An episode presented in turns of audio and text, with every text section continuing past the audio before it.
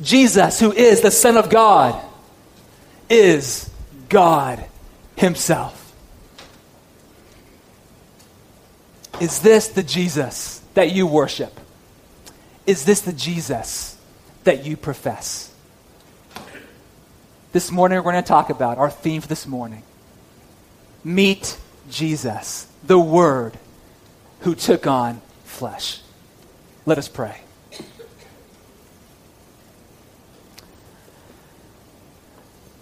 Dear Lord, thank you for your word, that your word speaks to us this morning. Lord, I am aware this morning that there is some wonderful, glorious, heavy theology that we are about to undertake.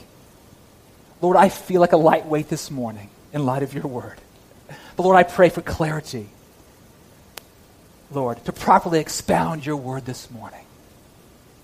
Lord, I pray that your word of God would come this morning with power and with authority.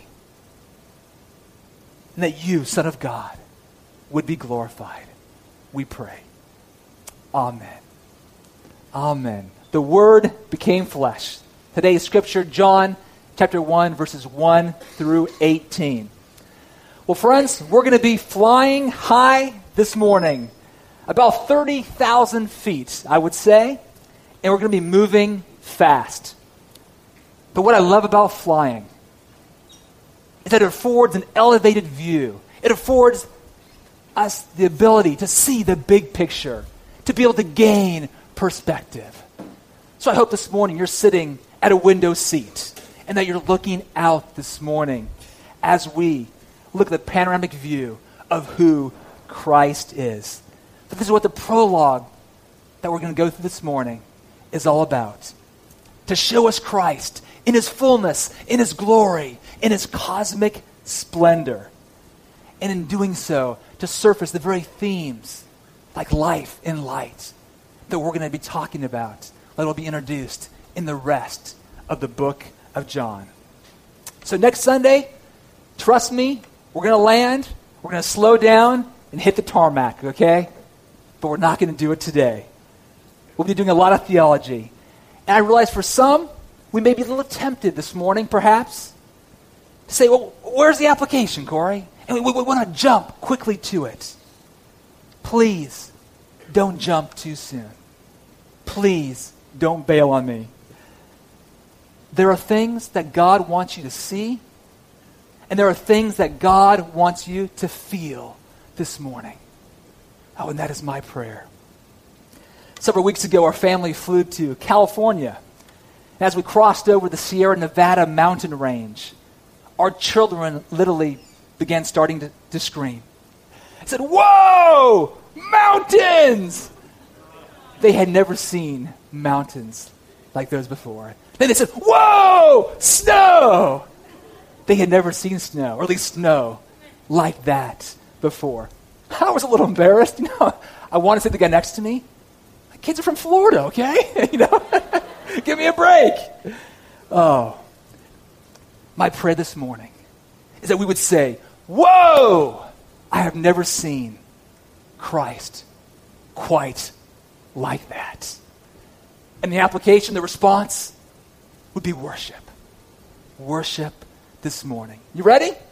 All right, fasten your seatbelts. John chapter 1, verse 1. Please turn there. We're going to be camping out, referring to the word continually throughout the message today.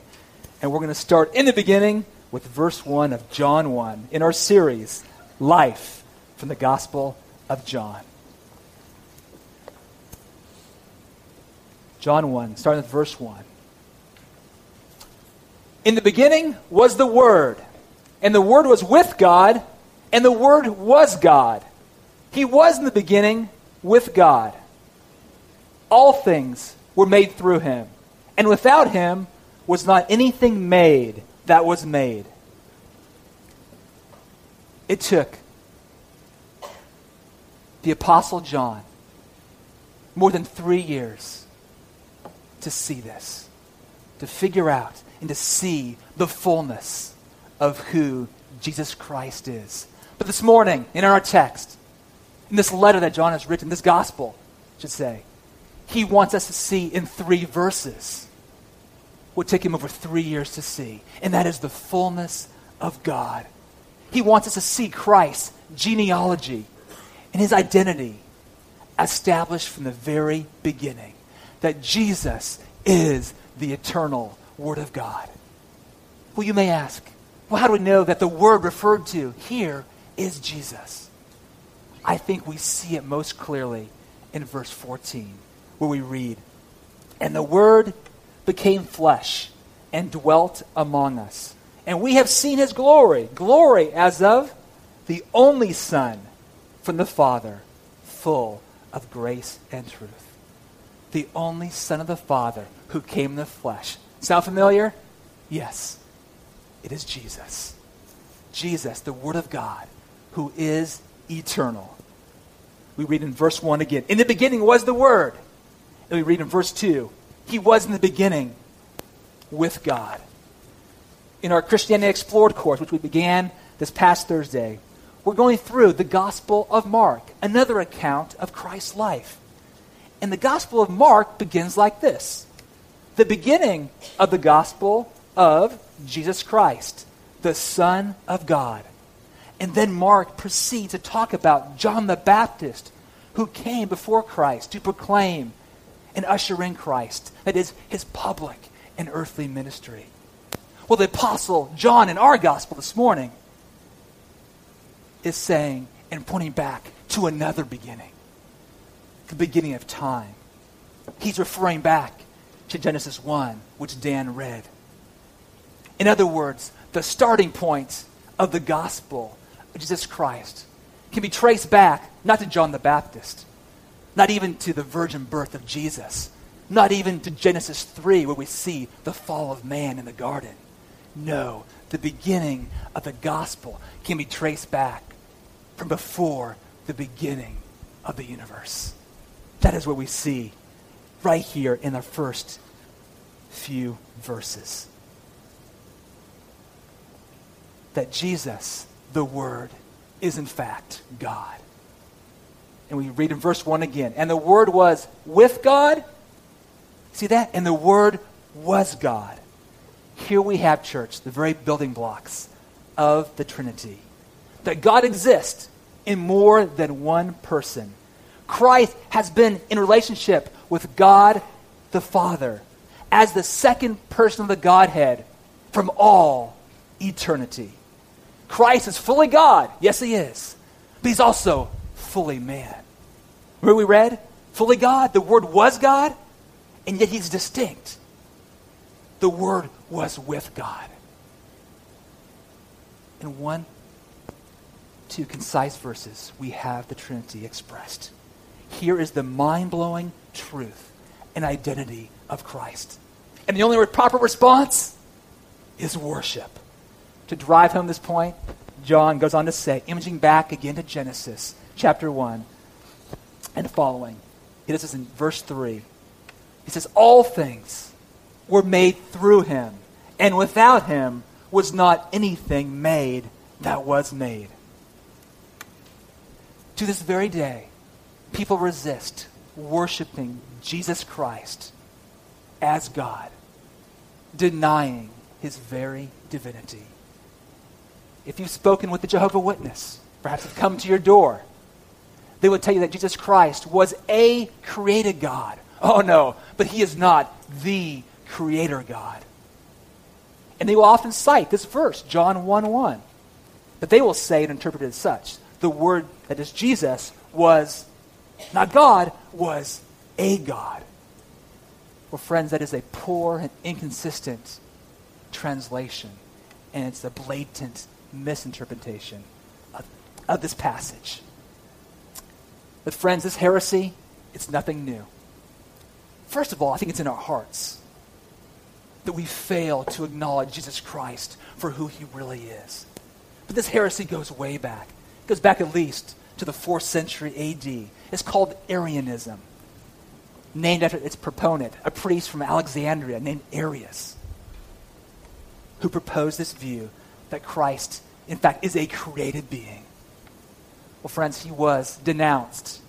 He was condemned as a heretic at the Council of Nicaea in 325 AD, when the churches gathered and affirmed this that we believe in one God and in one Lord Jesus Christ, God of God, light of lights, very God of very God, begotten, not made, being of one substance with the Father.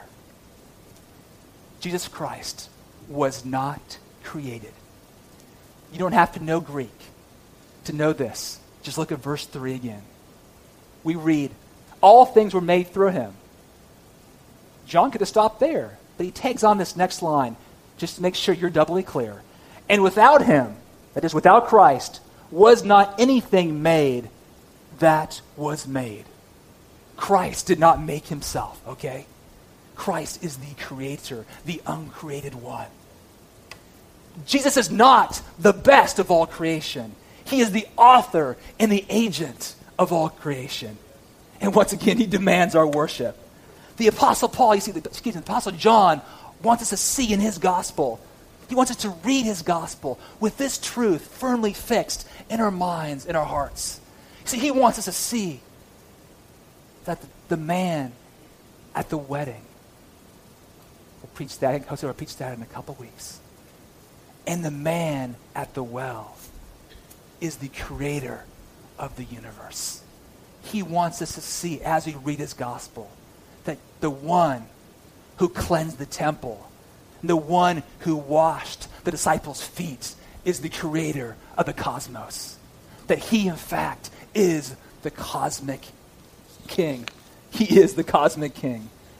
To put it in the words of one songwriter, Graham Kendrick, a song I used to sing, it dates me way back in the 80s. There's a refrain from the song Servant King. He says, Hands which flung the stars into space, two cruel nails surrendered. Is that how you view Jesus? But if this is true, why does John refer to Jesus then as the Word? It may seem a fairly curious designation, but it's in this phrase, the Word, that we have perhaps the most powerful and profound statement of who Jesus is. Jesus, as the Word, is the very self expression of God. He is the very self revelation of God who brings life, a theme of the Gospel of John, who brings light, another theme in the Gospel of John. Oh, let me explain. The Word is God's self expression. Our God is a God who speaks, does he not? God is always speaking. He performs all his actions by speaking. In fact, that's what separates God from all the other gods, lowercase g, right? In the Bible, they are deaf and dumb. But our God, the Creator God, speaks. And you see, His Word is inseparable from our, His actions. That's why we have a hard time conceiving it. We may say one thing and do another. No, but God's word is his very action. We see that right in Genesis 1. God said, Let there be light. And there was light. God said, Let the earth sprout vegetation. And there was carrots. And there was trees. And God said, Let the earth bring forth living creatures. And there were iguanas. There were alligators. You name it. God said it, and it was. When God speaks, it is action. You see, in speaking, God uses words. And catch this, make the connection. Christ is the very word that God is speaking to us. It's the very word which he uses to give life and to sustain life and to testify about himself. That's why Paul, in his letter to the Colossians, could of our cosmic king, Colossians 1, verse 16. For by him all things were created, in heaven and on earth, visible and invisible, whether thrones or dominions or rulers or authorities. All things were created through him and for him and he is before all things. And catch this in him, all things hold together. That is Christ. That is Jesus, the Word. John puts it this way in verse 4, chapter 1, in a simple phrase. He says, In him was life. In him was life. And that life was the light of men, i.e., that light, that life was the revelation of God to man. Oh, and the light shines in the darkness, and the darkness has not overcome it. Jesus is the Word who perfectly expresses and executes the very will of God, which cannot and will not fail. Many Jews, when they heard this term word, they knew their Bibles, their Old Testament, the Torah, would have been drawn by John's reference of the word to a particular passage in prophet, the prophet Isaiah. Let me read for you Isaiah 55, verses 10 and 11. For as the rain and the snow come down from heaven and do not return there, but water the earth, making it bring forth and sprout, giving seed to the sower and bread to the eater, so shall my word be that goes out from my mouth. And it shall not return to me empty, but it shall accomplish that which I purpose, and shall succeed in the thing for which I sent it. Isn't that great? In other words, the word will not fail to accomplish all of God's purposes. All of God's purposes in creation, all of God's purposes in judgment, all of God's purposes in redemption, all of God's purposes in salvation history. God's word will not fail. And that word is Jesus. Uh, we read on in John chapter 1, verse 6. Please look at it. There was a man sent from God whose name was John. That's John the Baptist. He came as a witness. That's a word witness. To bear witness about the light, that all might believe through him. He was not the light, but came to bear witness about the light. John the Baptist came as a witness to this light as a witness to the Word, who's God's very self expression and revelation. Here, John is introducing us to another theme, motif of John, and that is witness. But why is John called a witness? Please understand, because throughout the book of John, Jesus is on trial. The question before us is Is Jesus God, the Messiah? by calling Jesus the Word, John is effectively saying Jesus is ultimately not the one on trial. You are the one on trial. He is the one who has all authority and power to grant you life. He is the one who has power to condemn you or to acquit you. The gavel is in his hand. Jesus is the Almighty Creator who owns you. He has the right to judge you. He also has the power to save you. He's the mighty Word of God. And His Word is sure, His Word is certain, and it will not fail. That is Jesus, the authoritative Word of God to us. You see, in our culture, Jesus is too often presented to be really a, a choice. You could say he's presented in this world as a contestant among the battle of the gods. It's almost like even evangelicalism. We, we often talk about Jesus as, would you choose him as the best one to fulfill your needs? Well, he certainly does satisfy us and fulfill us. But I want you to understand Jesus here is not on stage to be judged by you. Jesus is not trying to be the next American Idol. Okay? If your vote is for Jesus as the next American Idol, please text John 3:16 on your mobile phone. Oh, my friends, that is not what this is about. The fact of the matter is that it doesn't matter about your opinion about Jesus or ultimately what you think about him. Here's the question Will you believe? Do you believe? And will you receive him? Let's read on, verse 9. The true light which enlightens everyone, was coming into the world. He was in the world, and the world was made through him, yet the world did not know him.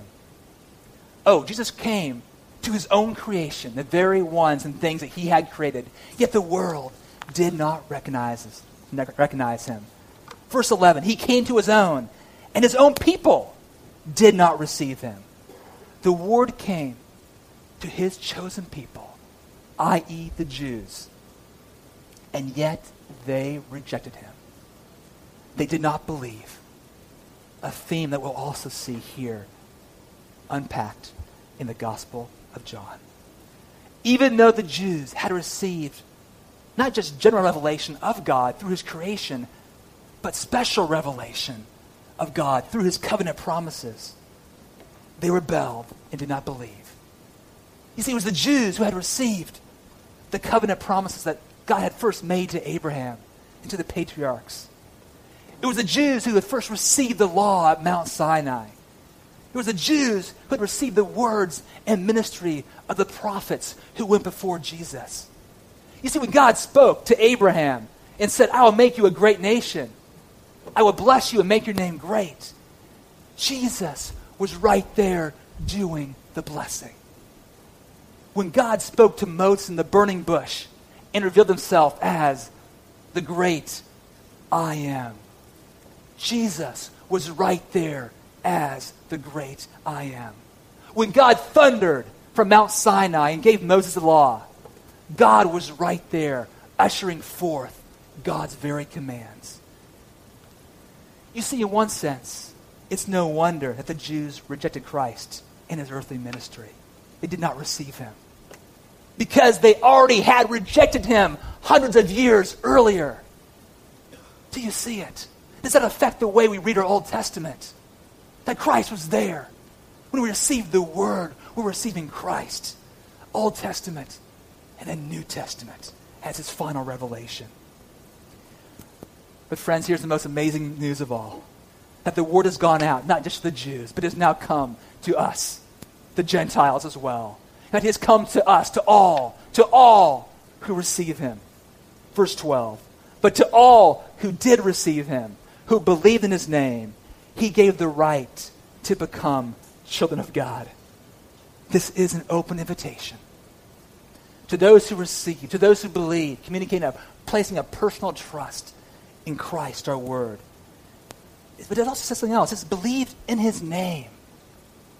Believe in his name. The name is his character. His name is the authoritative, life giving Word of God who has come to us. And it is He who's given us what? The right. The Word has all the authority, right? He has given us the right to become children of God. Verse 13. Oh, this is great.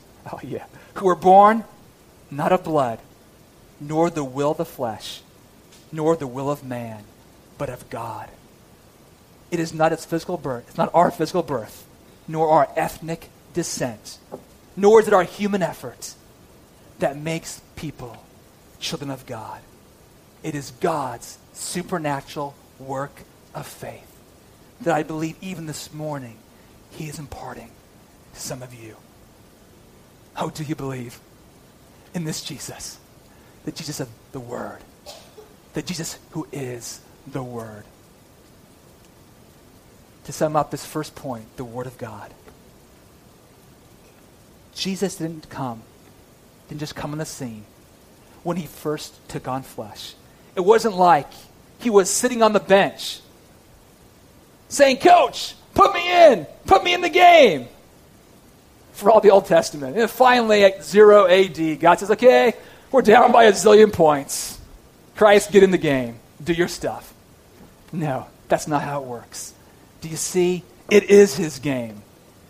Christ, the Word, was executing the game plan of the coach from all eternity. Oh, do you believe God has laid out all the evidence? The evidence is the Word of God who took on flesh. He is the eternal Word of God who was one with the Father in divinity, yet took on flesh and became one with us in humanity, who took on flesh as a human. We read in verse, how the glorious verse, verse 14. We read, and the Word became flesh. Are there any more amazing words? For, I think this is the greatest miracle of all that God became man. Still fully God, yet fully man. One person, two natures. Two natures united in one person. You want to impress someone? Call that the hypostatic union. Good theological word. Okay? Two natures in one person. Fully God, fully man in Christ. And he became human. He became human forevermore.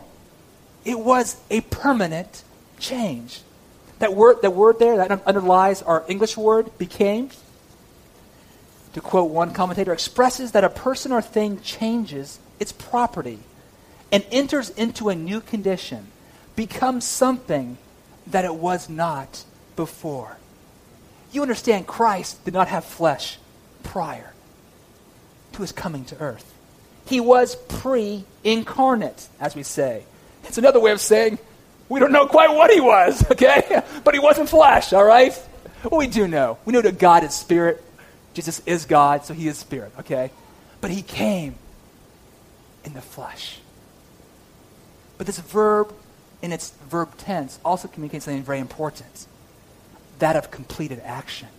He became, past tense, completed once and for all, human in the flesh. In other words, there was no going back.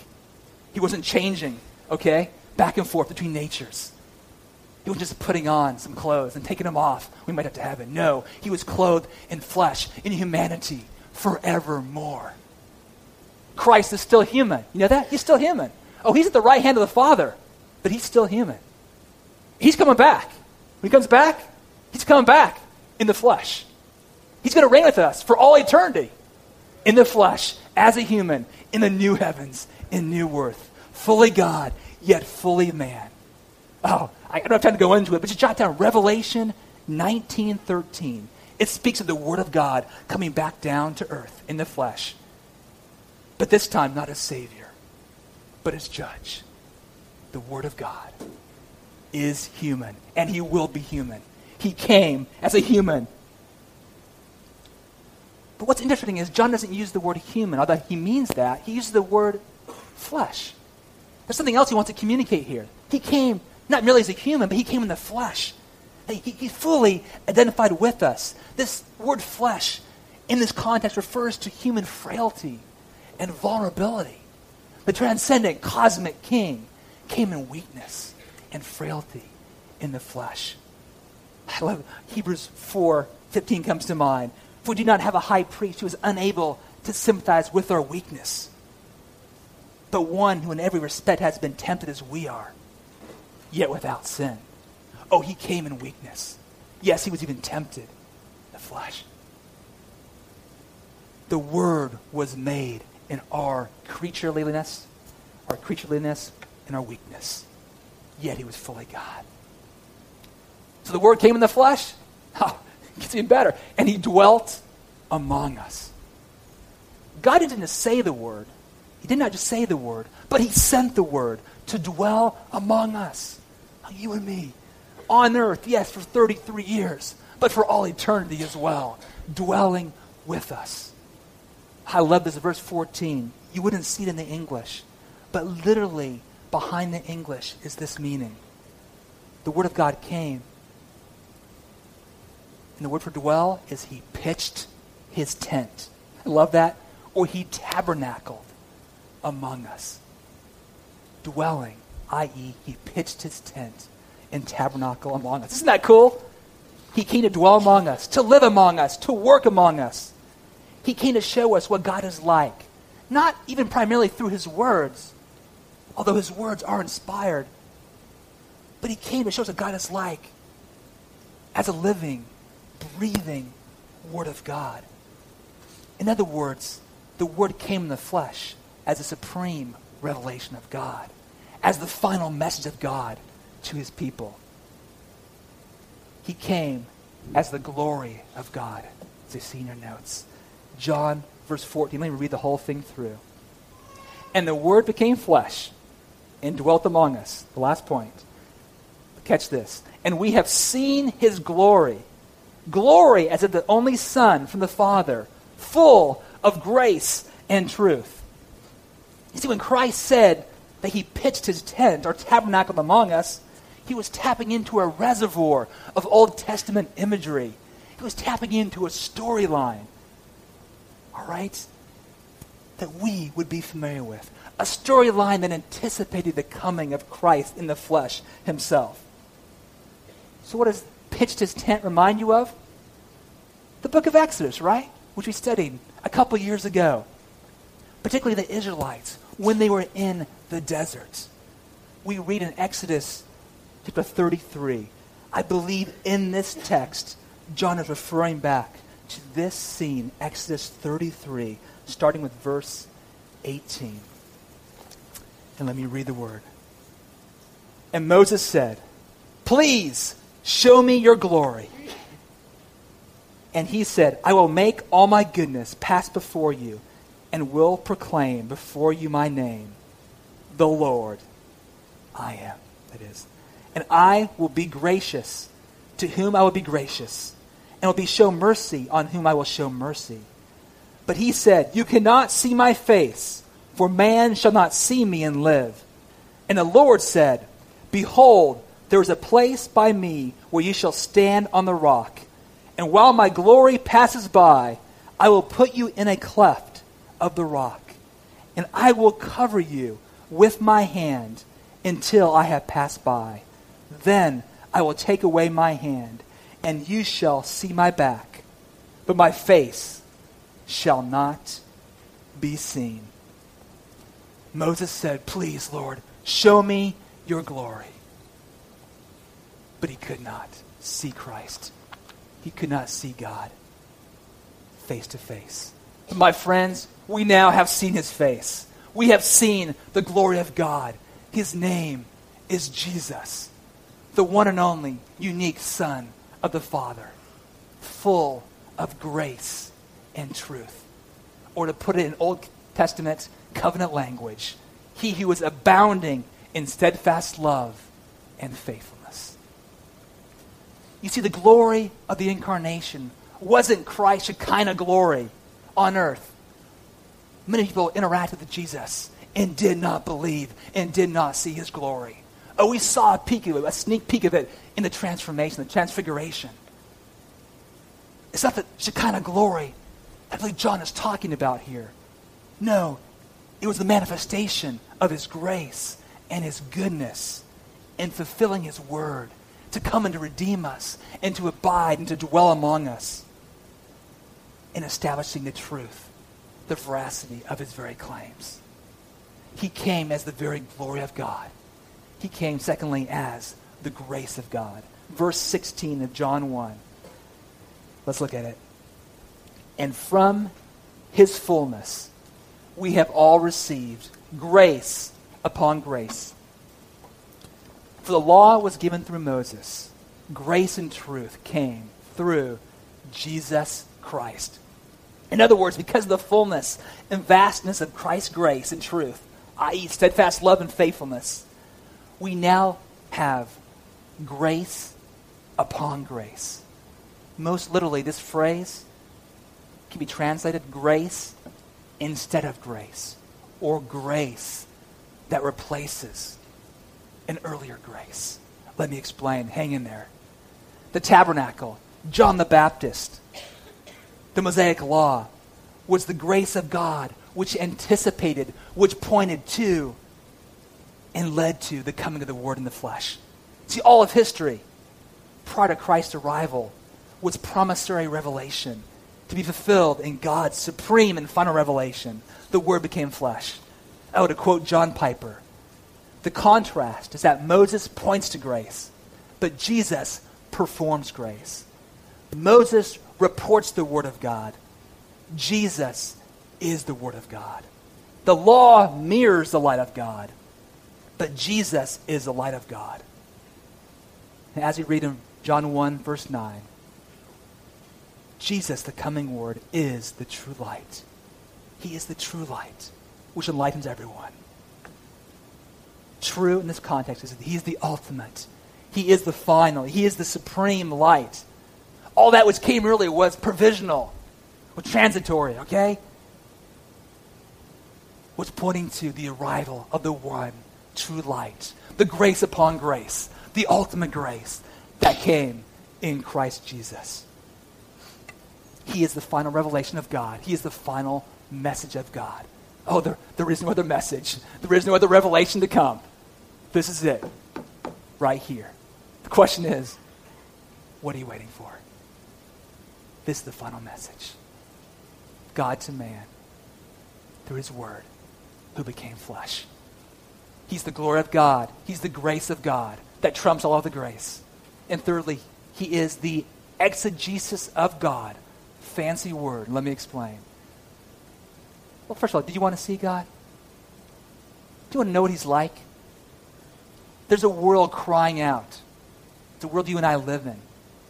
Which people are saying one way or the other. They're saying, Show me God. They're saying, If you are the one true God, God, prove yourself. God, if you're there, if you're anywhere, help me. In verse 18, we read, No one has ever seen God, the only God, who is at the Father's side, that is Jesus, has made him known. It's Jesus at the Father's side. If you have an ESV in your footnote, it'll tell you that right there, that phrase at the Father's side literally is in the Father's bosom, in his heart. Oh, Jesus, who is in the Father's bosom and heart, has made God known. You don't need to look any further if you want to know God this morning. If you want to know what God is like and what he has said, you look to Jesus, the living Word. It's as if God had said, You want to know me? And plucked Jesus out of his heart and bosom. Say, Here, you want to know me?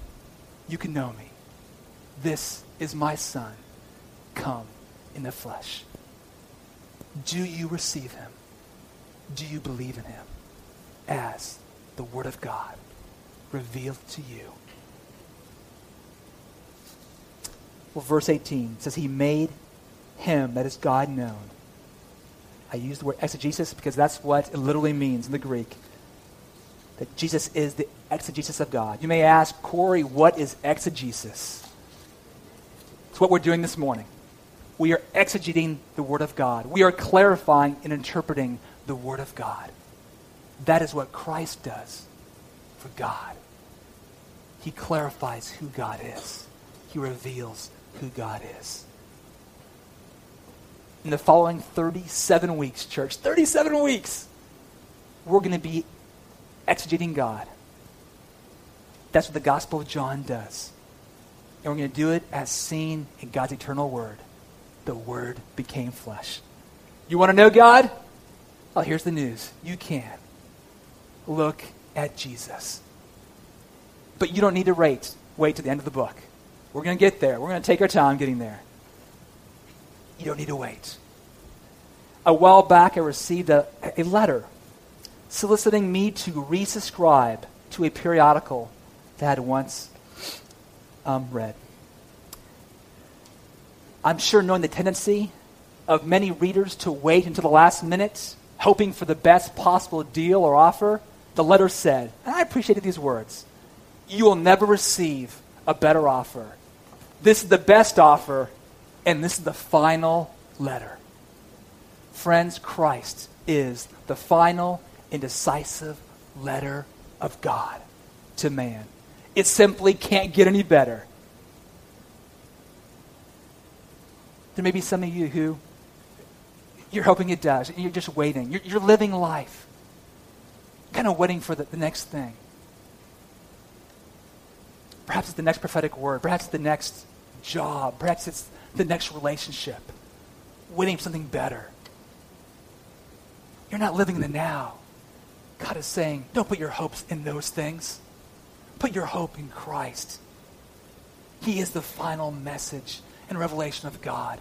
In Him will you find life. In Him you will find purpose and meaning. It's through Him that we can become children of God, that we can become part of his family. How?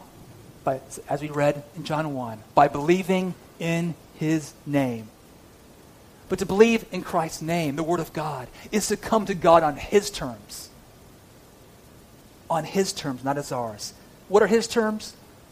To acknowledge him as a creator, the one who has the power to condemn you and the power to acquit you for your very sins and your rebellion against God. And the only reason he will acquit you is that he sent his son, the Word become flesh, to live and to die among you, paying the just penalty for your sin and mine. Church, meet Jesus, the Word of God, who took on flesh and received life. Believe in him. Confess your sin. Confess your, your unbelief or previous unbelief. If God is opening your eyes this morning and your ears to hear, and place your trust in him while your breath remains and the offer stands. For those who are Christians this morning, oh, let us worship God in awe of our cosmic King and Savior. 2 Corinthians verse 4 through 6 says this. And this is my prayer. For God who said, Let light shine out of darkness, has shone in our hearts to give the light of the knowledge of the glory of God in the face of Jesus. Oh, may you see. Let's glory in that light right now. Worship team can come on on that. And as you do so, let us, let us pray. Oh, Lord, we confess this morning that this is a mystery. The Word of God has become flesh. Father, open our ears, open our hearts, open our eyes now to respond to the glorious revelation of God as seen in Jesus, the Word of God, our Savior.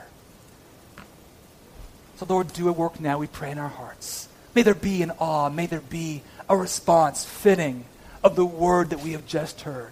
Allow us to feel, allow us to see, allow us to worship you as you really are. To glory in the mystery of the Word become flesh. And say, Lord, I submit, I surrender, I am yours. You are my cosmic King who's come to live and die for me. Lord, invade our hearts now, we pray, even as we sing. Amen.